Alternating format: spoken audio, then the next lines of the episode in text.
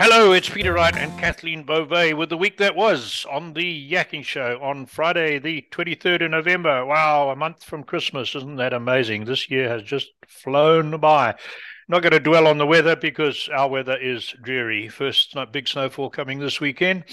Anyway, we've had an interesting week, so let's kick it off with talking about. Oh, wrong. First, let's introduce our co-host, Kathleen. I nearly forgot there. Kathleen, hi. Sorry about that. I got carried away. How are you no, this morning? No, no worries, Peter. I'm just, saying, I'm just here. Thanks. Hello, everybody. Kathleen's the most unforgettable person I know, and I nearly forgot about her. I do apologize. So let's get back on track. Uh, our guest on Tuesday was Emily Thiroux Threatt, mm-hmm. all the way from Hawaii. And her speciality is helping people find happiness through grief. And I know that that sounds like an oxymoron, but you actually need to watch the video or listen to the audio and hear uh, what Emily has to say. She had some really good pointers, and we asked her a lot of questions about, you know, how long is it normal to grieve, and uh, can there be uh, expectant grief, and all sorts of things. So I, I, found it very good, and I would think very comforting for people who's just who've just lost you or grieving for a loved one. What about you? What did you think, Kathleen? Uh, you're right, Peter. It is an oxymoron. So when we first interviewed her, we that was our first question. Well, how mm. on earth can you put happiness in with grief? And it's it's basically how to cope through grief and still still find some measure of happiness in the rest of your life. Yes, you are going to grieve that loss, whatever loss it is that you're you're experiencing but it doesn't mean that it overshadows the rest of your life and the rest of what's going on around you.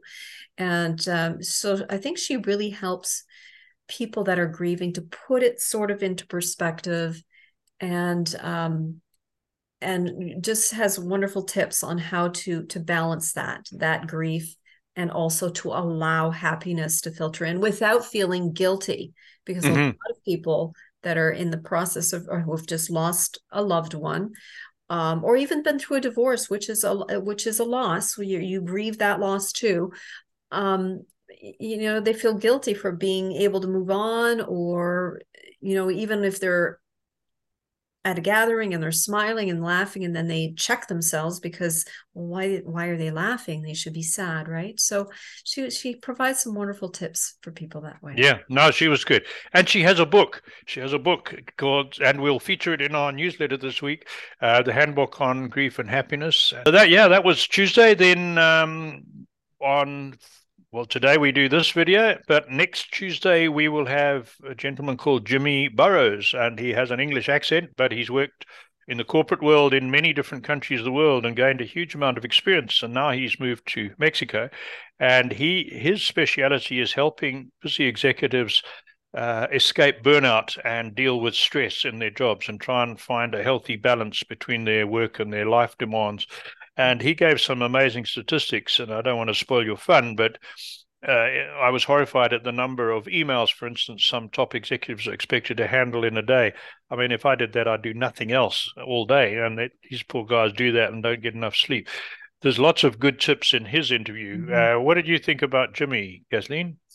Yeah, again, um, gosh, we have so many wonderful guests on this show, Peter, and they provide such valuable information to our audience. They really do. Um, and and he certainly wasn't any exception because how many people out there are experiencing burnout because they're hmm. constantly in a rut they're spinning their wheels trying to just keep up and they can't it's just uh, it's an endless it's an endless hamster wheel really mm-hmm. yeah and yeah. um and he just he, you know it's getting off that hamster wheel and he he tells you how to go about doing that yeah, no, he he was good. So while I've still on on business, we I found a couple of interesting news items this week.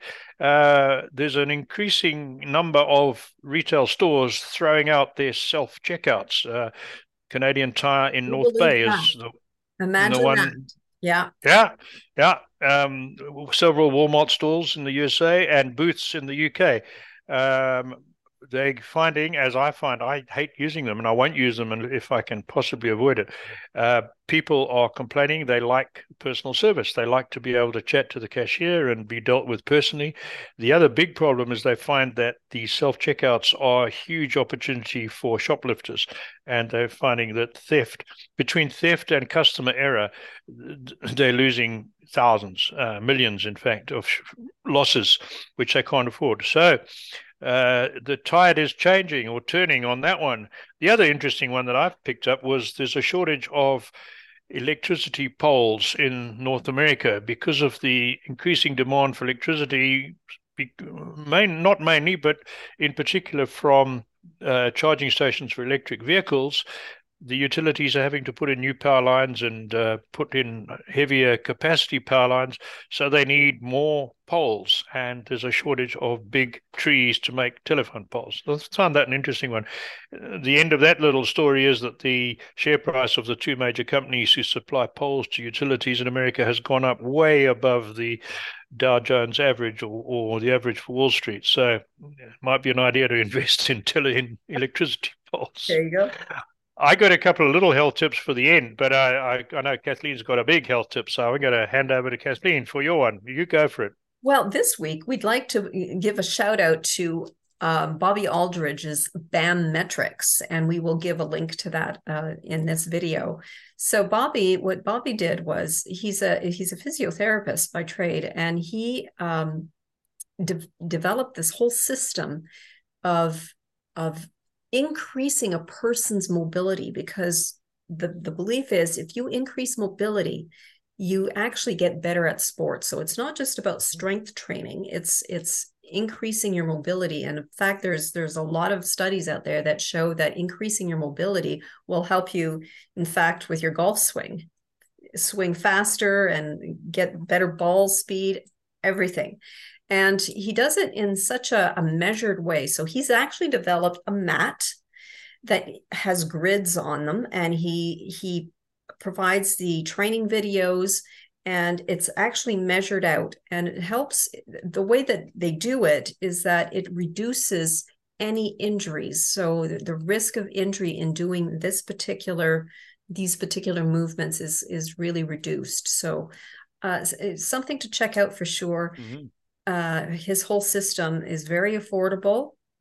And uh, Bobby, it would be great to even get in, get in touch with Bobby himself if you're an athlete and looking to increase your mobility or increase, you know, your your performance in your sport.